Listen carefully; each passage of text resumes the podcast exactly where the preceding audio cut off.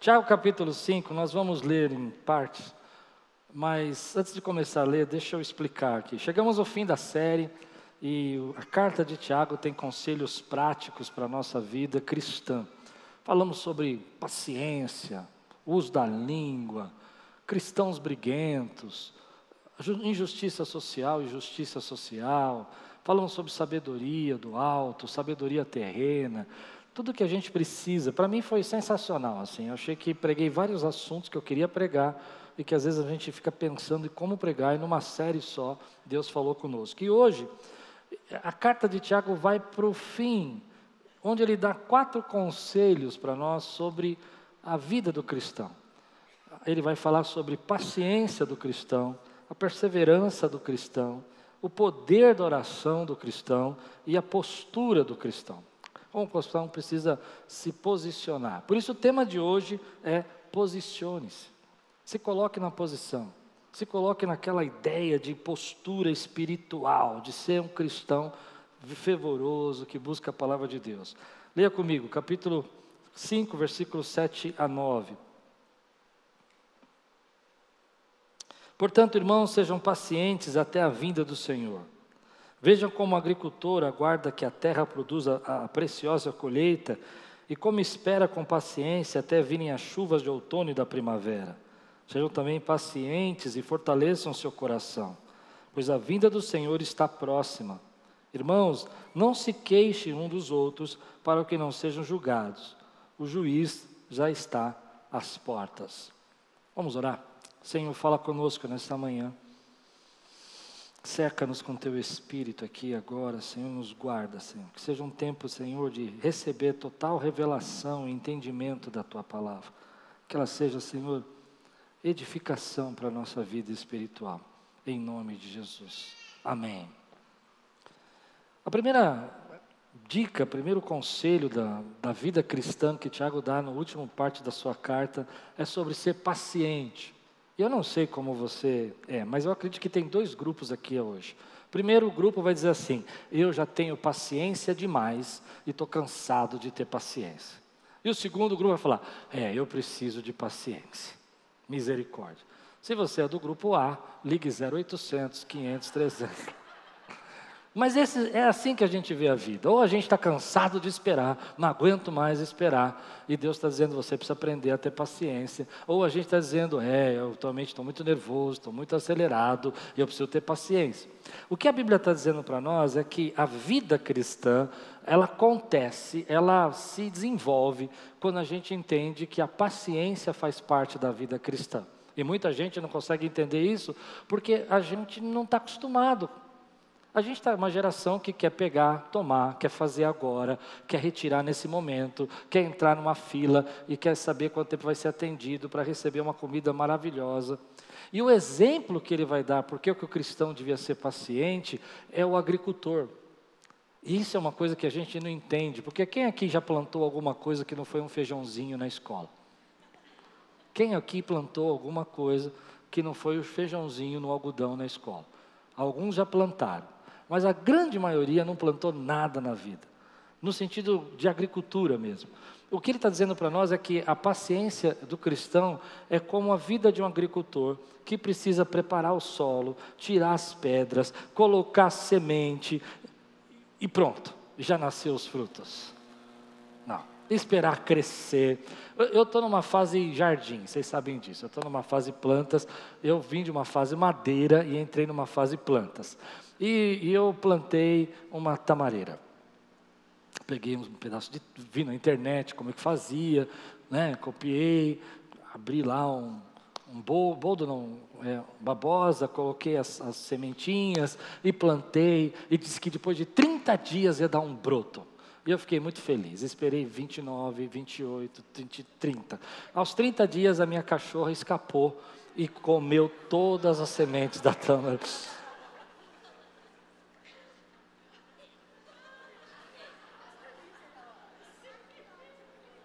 Vocês estão entendendo? A crise. A crise está porque a gente não está acostumado com isso. E eu não vi nada. E ainda fiquei descobri depois que quem planta tâmaras não come tâmaras. Imagina você plantar uma coisa que você não vai comer, irmão. A nossa vida não foi preparada para isso. Mas a Bíblia está dizendo, na verdade, nossa vida é assim, mas a gente não quer aceitar que é assim, porque a nossa vida hoje não está sendo preparada para isso. Nós estamos vendo um tempo do drive-thru, do on-demand, onde tudo acontece na hora, você faz, tem que ser agora, resultados hoje. E Deus está dizendo para nós: oi, espera um pouquinho, o reino dos céus não funciona assim. A vida do cristão não funciona assim. O cristão precisa ser paciente, precisa enfrentar as lutas, você precisa ter paciência para esperar a resposta de Deus. E por que, que você tem que ter essa paciência? Porque vai valer a pena a colheita. Diga aí, vai valer a pena. A colheita é importante. Quando você enxerga aquela colheita e você vê que tem frutos, nesse mesmo dia que a minha tamareira morreu, a, a cachorra também avançou a minha amoreira. Mas essa eu consegui salvar. E aí, essa semana, ela estava botando as suas primeiras amoras. Coisa mais linda. Demorou quase três meses para ela ressuscitar, mas ela ressuscitou. O que, que acontece com isso? O que, Deus quer falar conosco? Deus quer falar conosco assim: ei, você está querendo resultados na sua vida, você está querendo que as coisas aconteçam, tenha paciência. Há um processo. Há um plantar e um colher, e aquele que não desiste, aquele que não desanima, esse vai receber aquilo que está plantando na sua vida. Então, a primeira ilustração dele sobre paciência é sobre o agricultor. E ele continua falando sobre isso, sobre essa questão da gente ter esse tempo de entender que a colheita vai ser abundante, a colheita vai valer a pena, a colheita trará um novo tempo para a nossa vida, vai trazer novas experiências, mas só para aqueles que têm paciência. E hoje nós desistimos muito cedo, abandonamos muito cedo. Não existe um relacionamento duradouro que não tenha nascido na paciência. Não existe uma carreira duradoura que não tenha nascido. Isso é um problema para nós, porque nós somos a geração do TikTok. E o que é a geração do TikTok? O camarada vai lá. A garotada aqui de 20 a 35 vai me entender bem. Lança um vídeo não é? De 30 segundos e ganha um milhão de reais no vídeo. Sim? E você acha que você não é abençoado porque você não consegue fazer um TikTok de 30 segundos e ganhar um milhão. Tem gente até fazendo bico para mim. Mas sabe o que eu quero dizer para você? Que você é muito abençoado, porque se você ganhasse um milhão no TikTok, você não ia cumprir o destino que Deus tem para a tua vida.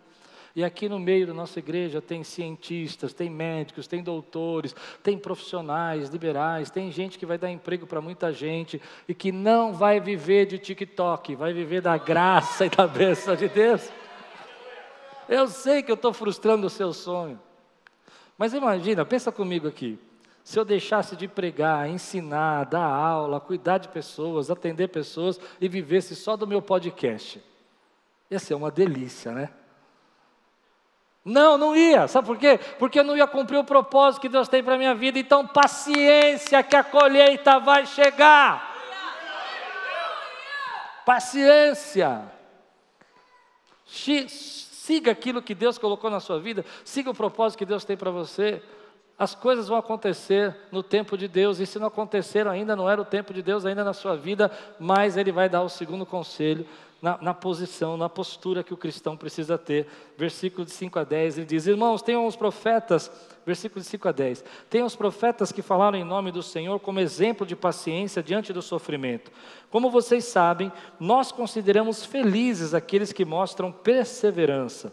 Vocês ouviram falar sobre a perseverança de Jó e viram o fim que o Senhor lhe proporcionou. E viram o fim que o Senhor lhe proporcionou. E viram o fim que o Senhor lhe proporcionou. E viram o fim que o Senhor lhe proporcionou. E viram o fim que o Senhor lhe proporcionou. O Senhor é cheio de compaixão e misericórdia Sobretudo, meus irmãos, não jurem nem pelo céu, nem pela terra, nem por qualquer outra coisa. Seja o seu sim de vocês sim e o não, não, para que não caiam em condenação. A segunda dica de Tiago para nós é: seja perseverante. E ele vai dar dois exemplos sobre a perseverança. Ele vai dizer dos profetas. Por isso que eu dei esse exemplo de aqui, às vezes a gente quer ser a geração do TikTok. Onde estão os profetas hoje? Onde estão os profetas que vão enfrentar? Profetas não são aqueles só que profetizam, dizem assim, diz o Senhor. Profetas são aqueles que enfrentam injustiça, profetas são aqueles que se levantam todo dia para denunciar o erro, o engano, que se colocam às vezes nas portas das pessoas falando aquilo que está errado. Deus está levantando profetas. E Ele está dizendo para nós: olha, não existe uma palavra profética que não seja formada na perseverança da vida do cristão, porque nós, na perseverança, vivemos as bênçãos que o Senhor tem para nós quando perseveramos, como os profetas viveram, enfrentando as injustiças, os erros, mas o Senhor guardando, o Senhor dando livramento. E ele diz um segundo exemplo: lembra da perseverança de Jó? Lembra como ele foi perseverante, apesar de tudo que foi tirado da vida dele? Então lembra também que Deus é rico em misericórdia para abençoar Jó em dobro de tudo aquilo que tinha perdido, porque ele não desistiu. Você não é daqueles que retrocedem, você caminha de glória glória em glória, você vai um passo de cada vez, mas vai com paciência e perseverança, porque você sabe que Deus está ouvindo a tua oração. É isso que ele vai falar daqui a pouco. Então a Bíblia está dizendo para nós que existem coisas e situações na nossa vida que nós só vamos conquistar com perseverança. nós não gostamos disso, nem de paciência, nem de perseverança. Qual é o tempo médio de uma decisão que você toma sem desistir? Posso chutar? Nunca fiz uma pesquisa, mas três meses. Os mais ousados, três meses. Os mais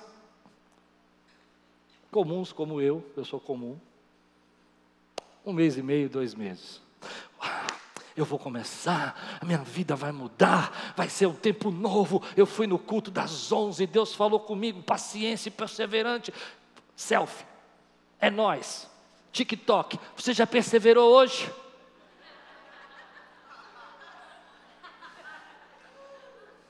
Estou pregando para alguém hoje aqui?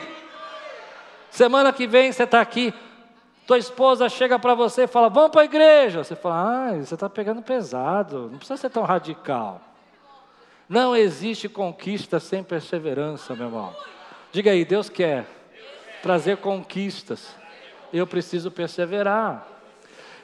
Eu, eu vou dizer uma coisa para vocês que eu sei que é perigoso ofender alguém, mas eu vou tentar não ser ofensivo.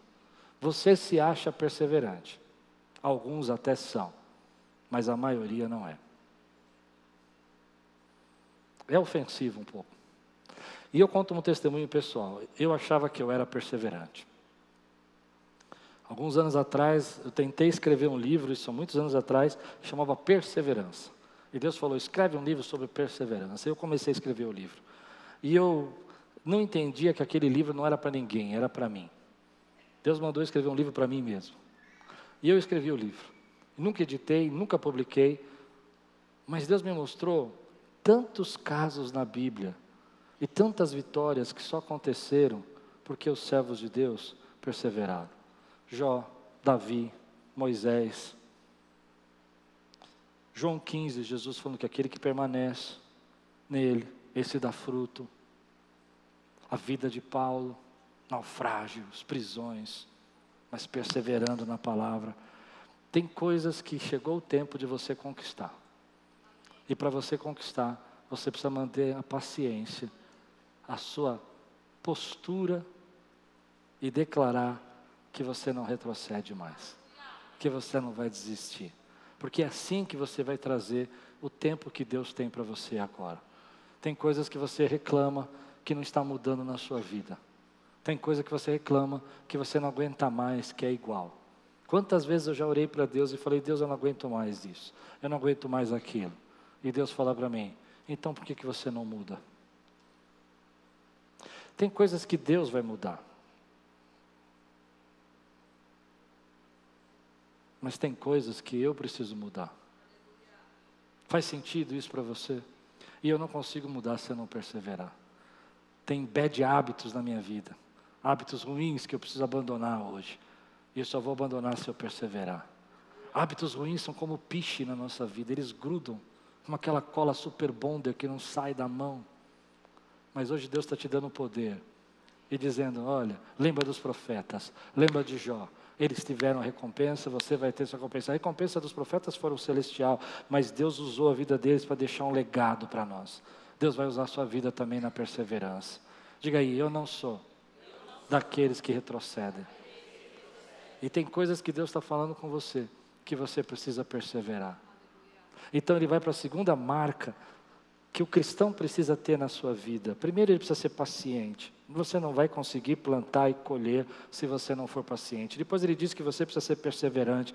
Se você quiser caminhar embaixo das palavras do Senhor, embaixo das promessas de Deus para a sua vida, como os profetas fizeram. Mas a terceira, ele vai dizer assim: entre vocês versículo 13 a 18. Entre vocês alguém que está sofrendo, que ele ore. alguém que se sente feliz, que ele cante louvores. Entre vocês alguém que está doente, que ele mande chamar os presbíteros da igreja para que este orem sobre ele e o unjam com óleo. Em nome do Senhor. A oração feita com fé curará o doente, o Senhor o levantará, e se houver cometido pecados, ele será perdoado. Portanto, confesse seus pecados uns aos outros e orem uns pelos outros para serem curados. A oração do justo é poderosa e eficaz. Eu vou repetir: a oração do justo é poderosa e eficaz. Elias era, um, era humano como nós. Ele orou fervorosamente para que não chovesse, e não choveu sobre a terra durante três anos e meio.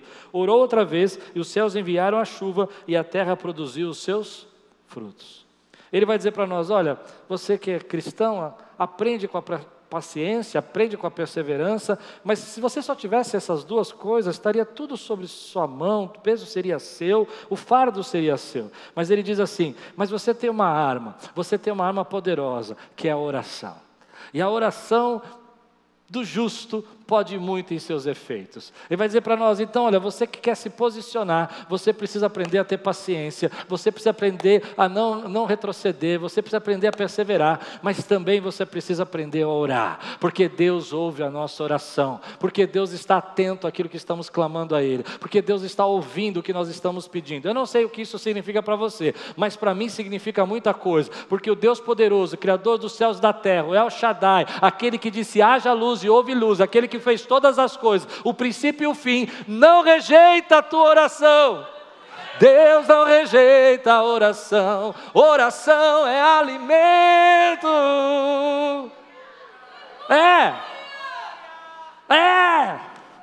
Ele está dizendo para nós: tenha paciência, continue perseverando e ore, e ore e clame, porque a resposta vem. Há poder na oração, não em você. Não é que a sua oração é forte, é porque Deus é poderoso e criador dos céus e da terra, e ele derrama graça, e ele ouve a tua oração, ele ouve o teu clamor, e ele está ouvindo o que você está falando com ele aí no íntimo do seu coração. Você diz: "Pai, eu preciso de ajuda. Eu não aguento mais essa prova. Pai, eu preciso perseverar, mas eu estou sem fraco, eu estou fraco, não tenho força". E Deus está dizendo para você: Eu estou enviando a resposta. Meu servo era humano que nem você, e orou por três anos e meio, não choveu, e orou de novo, e o clima mudou. O clima mudou, a chuva veio, a terra produziu aquilo que você está orando. Deus vai responder. O clima vai mudar na sua casa, o clima vai mudar no seu trabalho, o clima vai mudar na sua família. A chuva vai entrar lá e vai dar fruto vai frutificar.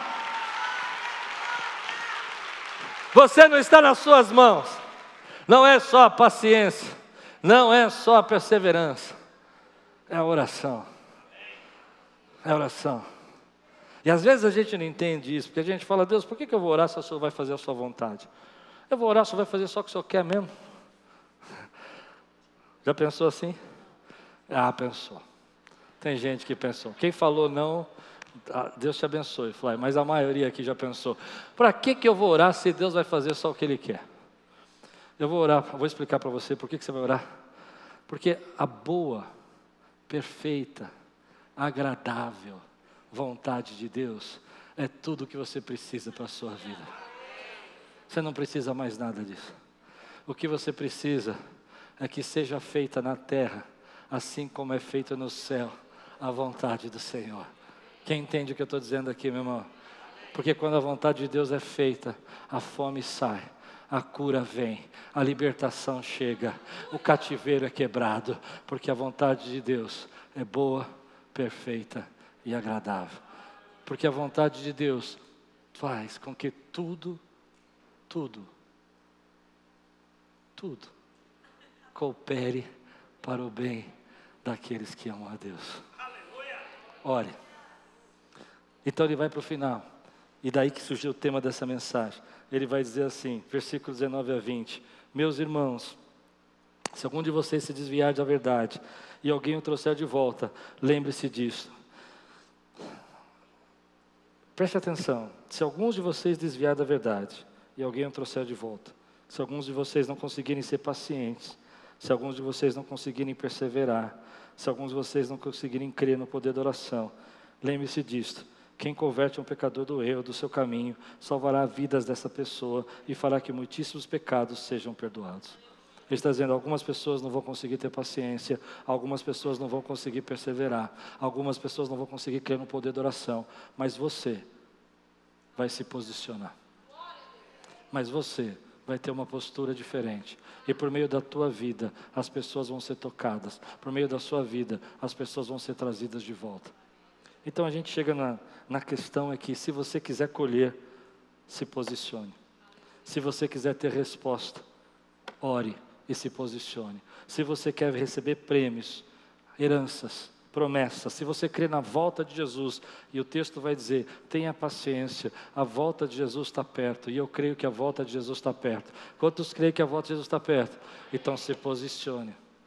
Se você quer ver mudanças, mudança no teu clima, no clima da tua vida, quer ver planta, a tua, a tua, a tua semente frutificar, se posicione. Em outras palavras, ele está dizendo assim: não seja um cristão meia-boca. Pronto, falei. Não seja um cristão meia-boca. Você sabe o que é um cristão meia-boca? É um cristão que não persevera. É um cristão que não se posiciona. É um cristão que não ora. É um cristão que não, não se permite ser usado por Deus para trazer outras pessoas. É um cristão que não tem um posicionamento de fé na sua vida. Eu sei porque eu já fui um cristão meia-boca. E entendo bem desse negócio. Quando a gente não se posiciona, a gente fica reclamando por Deus, por que, que as coisas não acontecem? A gente fica falando para Deus, Deus, eu não sou. Sabe aquele camarada do trem? Eu não mato, não roubo. Falando para Deus assim, eu não mato, não roubo, eu endureci suas bênçãos. E Deus está falando, e daí? Você não fez mais que sua obrigação de não matar, não roubar. Você precisa se posicionar para receber o que eu tenho para você. O texto está falando isso para nós. Ele está dizendo para nós: olha, a vida cristã vai passar por paciência, então se posicione e aguarde o que Deus tem para fazer da sua vida e não desista. Quantas vezes, querido, Deus está nos chamando para isso. Deus está dizendo: vem, eu tenho algo para fazer na sua vida. Eu tenho coisas para operar. Eu ouço a tua oração. Eu escuto o que você está dizendo. E nós ficamos divididos entre o mundo, entre as coisas. Ele já falou isso no texto para nós, entre a sabedoria do alto, a sabedoria terrena, aquele que é amigo do mundo não é amigo de Deus. Ele já falou tudo isso. Ele está dizendo, então se posiciona, porque Deus tem coisas para fazer, porque Deus está operando. E como é que eu faço isso? É quando você diz, agora Senhor, eu vou me derramar. Como que eu faço isso? Agora estou me entregando. Senhor, eu não vou retroceder. Eu vou perseverar naquilo que o Senhor me chamou para fazer. Eu, vai ser difícil, vai ser complicado, vai ter problemas. As pessoas vão me, se levantar contra mim, mas eu não retrocedo naquilo que o Senhor tem para fazer. A minha família é família bendita. Eu vou lutar por ela com paciência, com oração. Eu vou lutar, vou perseverar por ela. Mas eu sei que eu vou ter um posicionamento também na minha casa, como homem de Deus, como mulher de Deus dentro da minha casa, para que a tua bênção chegue dentro da minha vida. Essa é a situação que ele está dizendo. Ele está dizendo: olha, muitas pessoas vão retroceder, vão andar para trás. E por que, que vão andar para trás? Porque não conseguem esperar no que Deus tem para fazer. E às vezes a gente não gosta de falar assim. Eu me lembro que se alguém chegasse para mim nessa época e falasse que eu estava servindo a Deus mais ou menos, que eu estava buscando o Senhor mais ou menos, eu ia dizer: não, peraí, você é muito legalista, você é muito radical, você está forçando a barra, minha vida, eu estou bem, eu não tenho nada que me arrepender. Só que Deus tinha mais para a minha vida. E Deus tem mais para a tua vida, meu irmão. Deus não rejeita a tua oração, Ele está ouvindo o que você está falando, Ele tem planos, eu sei os planos que tenho a vosso respeito, eu tenho planos, imaginou? Deus tem planos comigo, tem planos com você. Sabe, uma das coisas que eu percebo nesse tempo é que nós temos uma ideia assim, de que Deus parou. que Deus está parado. Ele foi lá e disse: haja luz e houve luz, disse: façamos o homem mais de semelhança, e no sétimo dia ele descansou. E ele está descansando até agora. É assim que algumas pessoas imaginam Deus. Está sentado lá na poltrona, no trono dele, com a perna assim, meia. Me perdoa, Senhor, é só para eles entenderem. A perna meio assim, se parar, olhando para a terra, para baixo, e a gente aqui se virando para viver. Eu vou dizer para você: Deus não parou, Deus continua se movendo.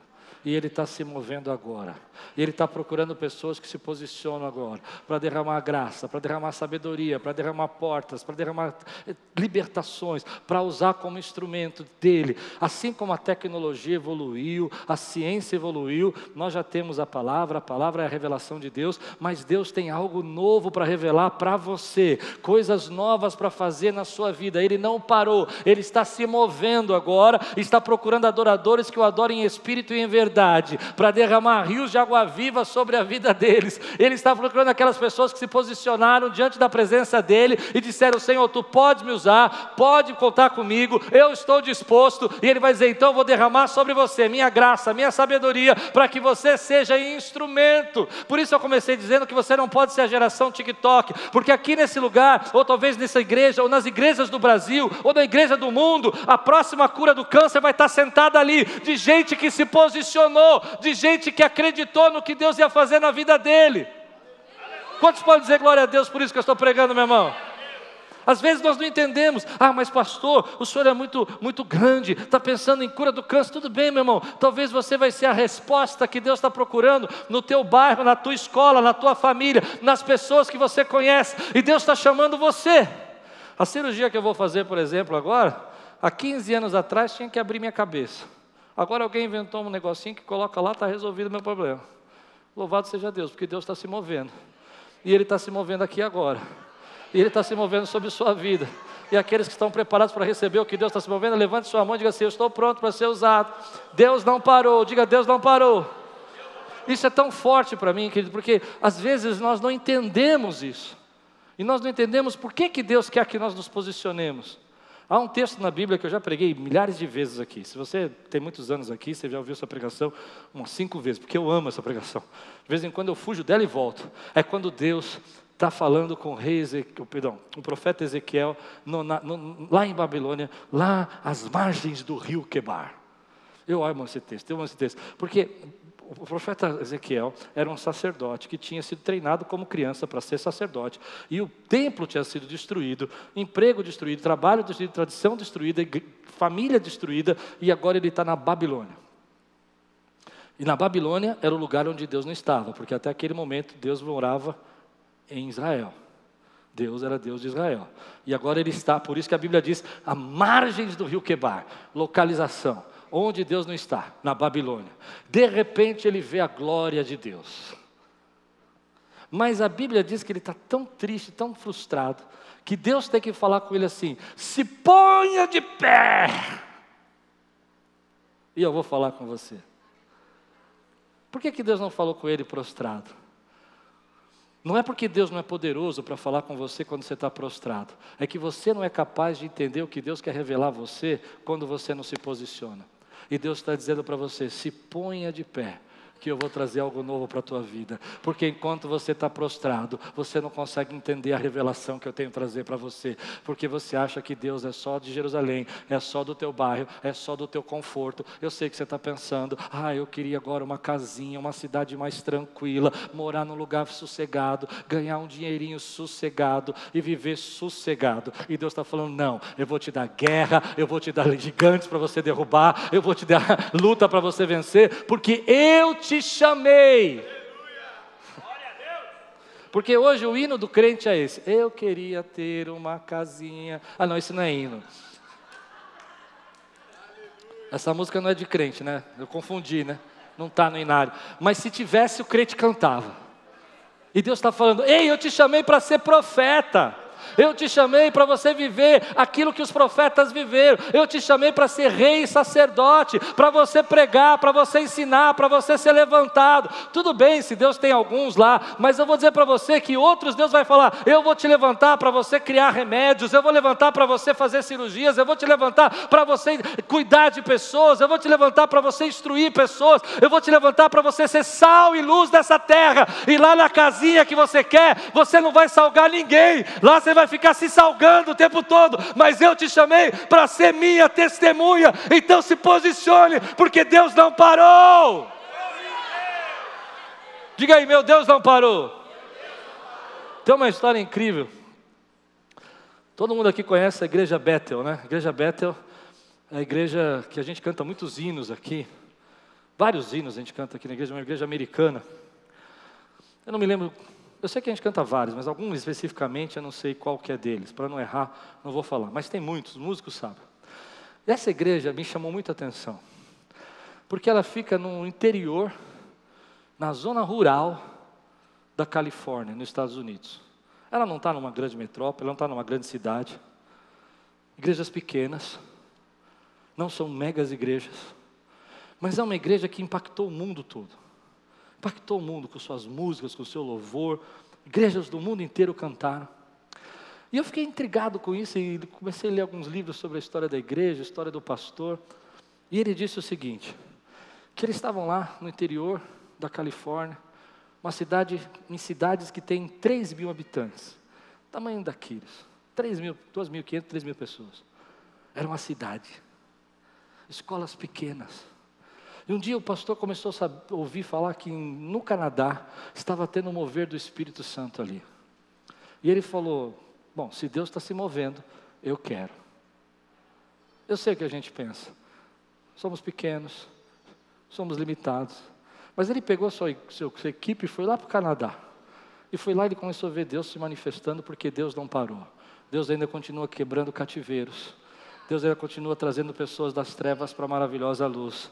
Deus ainda continua preparando a sua volta e em breve ele vai voltar. Quantos creem que ele vai voltar, meu irmão? E as promessas do Senhor têm que se cumprir, porque Deus continua se movendo. E ele foi lá ver o que estava se movendo.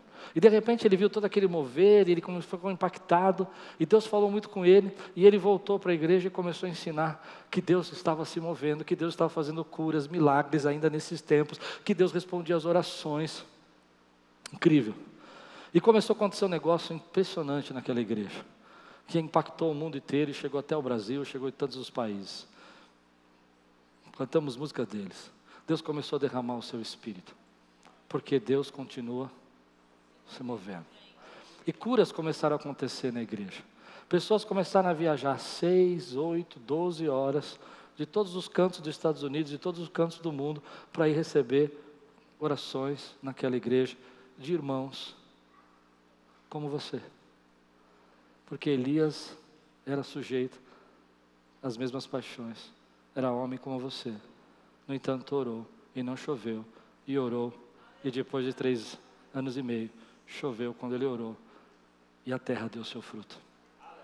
Porque Deus continua fazendo coisas extraordinárias. E um dos testemunhos que eu vi nesse, nessa época que me chamou a atenção é que Deus começou a impactar os jovens.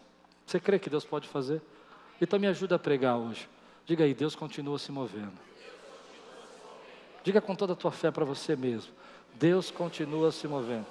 Agora eu vou terminar essa frase. E eu quero participar. Porque se Ele está se movendo, eu quero participar. Se Ele está criando ondas de cura, de salvação e libertação, eu quero surfar nessas ondas aí. Quem quer entrar nessas ondas, meu irmão? E ele conta uma história nesse livro que eu achei fantástico é que um dos jovens, impactado com o que Deus estava fazendo, entrou no supermercado da cidade. Não era na igreja, não era no culto, porque quando Deus está se movendo, ele se move onde ele quer. E no supermercado daquela cidade, Deus tocou o coração daquele jovem, um jovem, um jovem, não era pastor, não era presbítero, não era mestre, era um jovem, e ele, Deus falou com ele: Eu vou curar uma pessoa aqui. E ele não sabia como fazer. Então ele pegou para a moça do caixa e falou: Deus quer curar uma pessoa aqui. Você me empresta o microfone que você faz o anúncio? Sabe aqueles anúncios? Caixa 5, caixa. E ele pegou o microfone e falou: Há uma pessoa aqui que tem uma doença séria no quadril. Deus está mandando você vir no caixa 10 que você será curado. E ele entregou para Deus e começou a orar e disse: Deus, E agora? E de repente começa a vir uma mulher andando muito mal, dizendo: Olha, eu tenho uma dor no quadril há 10 anos, já fui em todos os médicos e nada acontece. Ele falou: Deus mandou dizer que você vai ser curado. E orou para aquela mulher, ela foi curada. Mas acaba aí. E de repente começou a chegar pessoas para ver. E a mulher começou a glorificar que Deus tinha curado, dizendo: Eu não sinto mais nada, não sinto mais nada. E aí Deus começou a falar: Agora você vai falar com aquele, você vai falar com aquele, porque Deus continua se movendo. E se ele continua se movendo, eu, pastor da igreja evangélica Quírios, pequeno como eu sou, eu quero participar. E quantos querem participar, joga a mão para o alto aqui, dá uma glória a Deus, meu irmão. Às vezes nós não entendemos isso. Nós não entendemos que Deus está chamando. Tudo bem que Deus levante um para isso, outro para aquilo, mas talvez as coisas não estejam dando certo na sua vida, porque você não está procurando o que Deus quer fazer na sua vida. Você está procurando o que sua geração quer fazer. E Deus te levantou como profeta. Deus está procurando o que a sua geração quer fazer. E a sua geração quer fazer, como na minha geração, todos os meninos da minha idade queriam ser jogador de futebol. Na minha geração, Hoje todos os meninos querem ser TikTok. As meninas também. A minha geração era jogador de futebol. Você ia nos campos de várzea, lotados de meninos jogando bola. Mas se Deus permitisse que isso acontecesse, onde estariam os mestres? Onde estariam os profetas? Onde estariam os evangelistas? Onde estariam os pastores? Deus está levantando você e Ele continua se movendo. Às vezes nós não entendemos que a tecnologia avançou, os processos mudaram, as coisas melhoraram, a nossa vida é tão tecnológica e a gente não entende como Deus trabalha ainda. Tem coisas para nós que não faz sentido como Deus trabalha. Se eu disser para você que todos nós aqui nessa igreja somos habitação do Espírito Santo e que Deus fala com todos nós aqui, você vai dizer como Deus faz isso? Mas se eu disser para você que todos nós aqui podemos nos conectar com o celular que você tem no bolso, no mesmo site, e ler ao mesmo tempo a mesma página, e mudar as páginas que eu mandar você mudar, e todo mundo aqui que tiver uma internet vai conseguir mudar, você vai dizer: Isso é óbvio, pastor. Nós achamos que Deus não avançou, não mudou, mas Deus tem derramado o seu espírito sobre toda a carne. Entende o que eu estou dizendo? E tem coisas que a gente não consegue entender.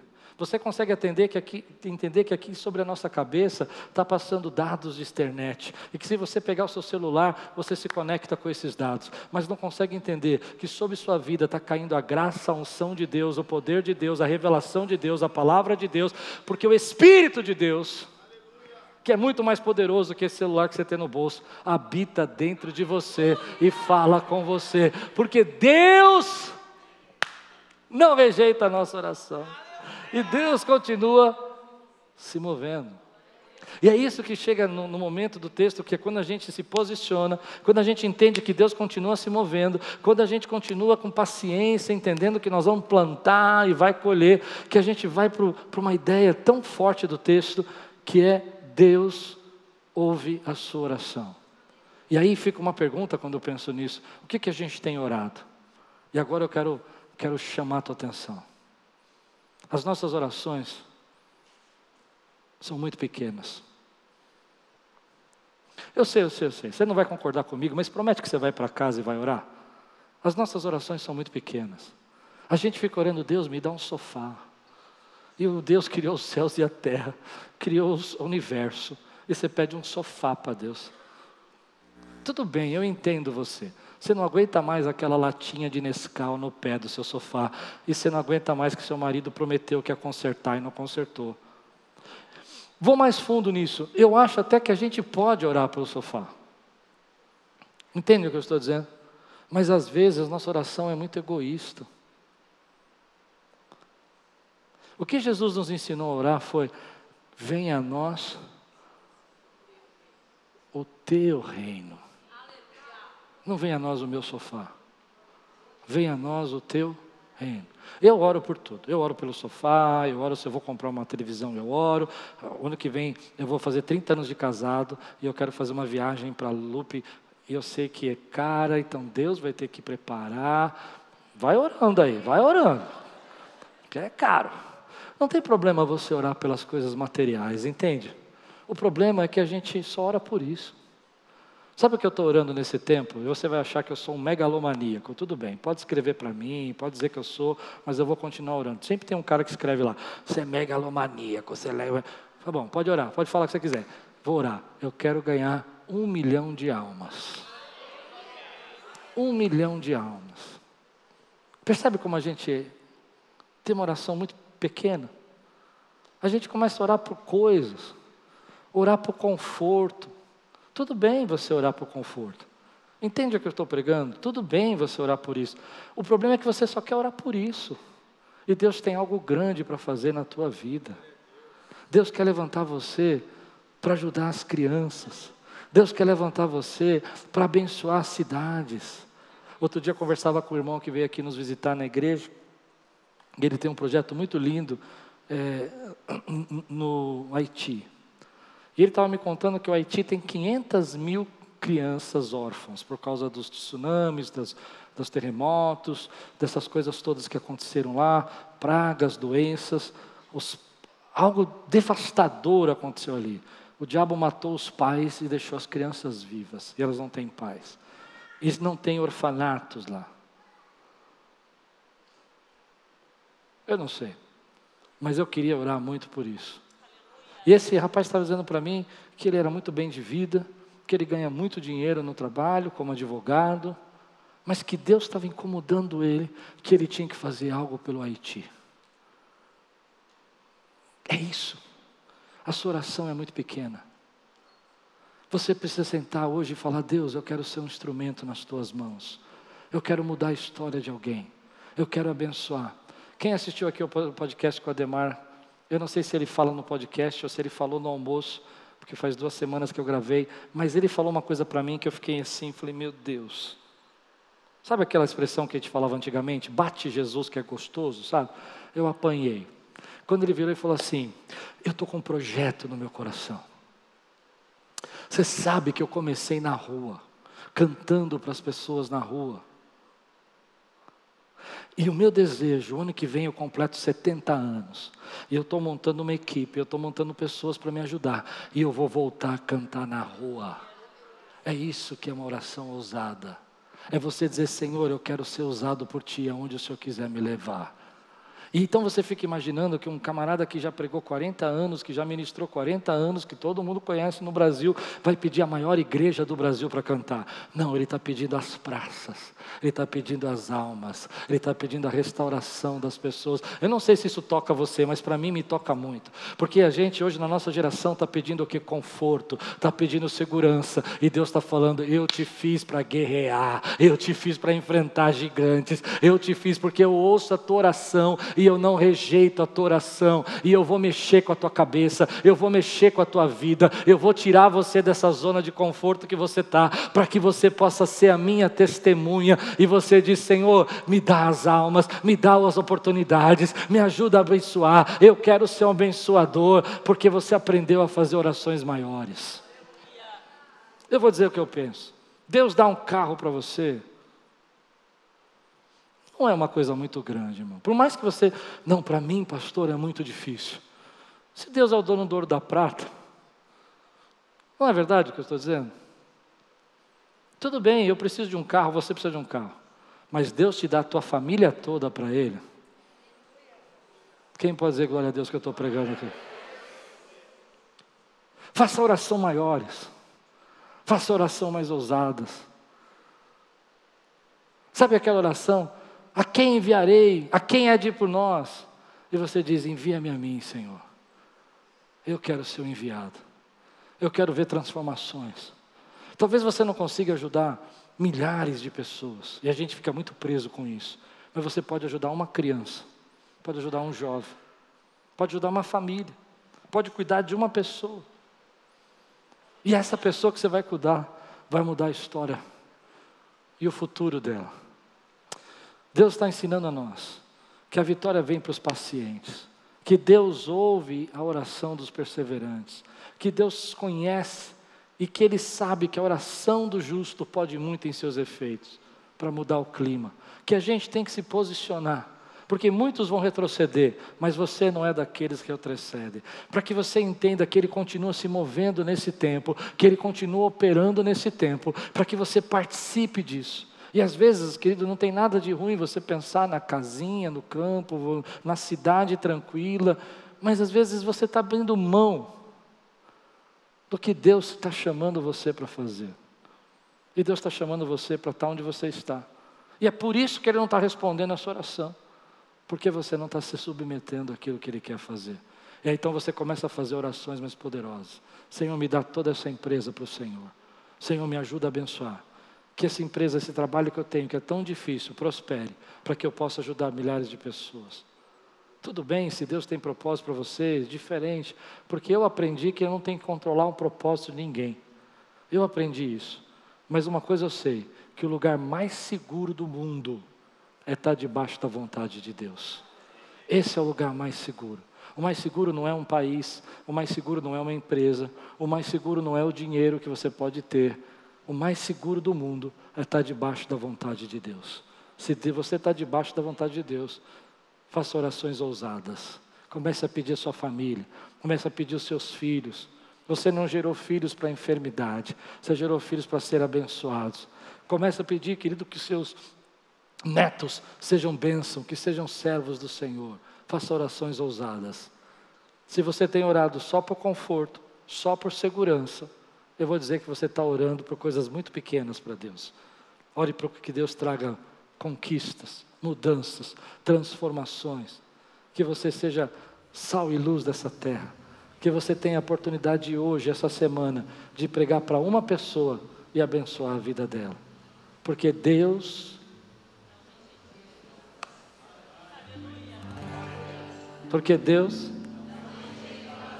Levante sua mão e diga assim: Senhor, me ensina a fazer orações ousadas. Aleluia. Aleluia. Se você recebe essa palavra hoje, fica de pé no teu lugar agora. Deus está falando com alguém aqui hoje.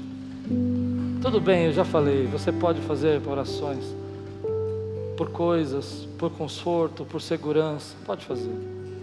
Não é errado isso, não há pecado nisso. Só me preocupa se você só ora por isso.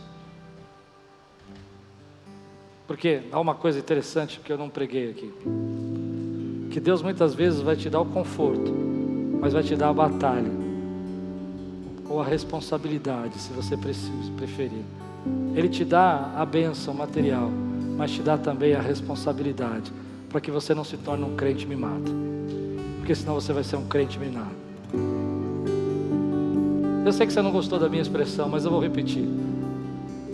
Deus está chamando você para se posicionar. Porque é esses que se posicionam que recebem a promessa de Deus. É esses que têm azeite na sua lâmpada. É esses que oram sem cessar. É esses que dobram seu joelho e clamam pelas almas. É esses que se abrem para que serem usados por Deus nas situações mais difíceis dessa vida. Deus não parou de se mover. Ele está se movendo aqui agora. Ele está incomodando você, está me incomodando, está falando comigo, está falando com você.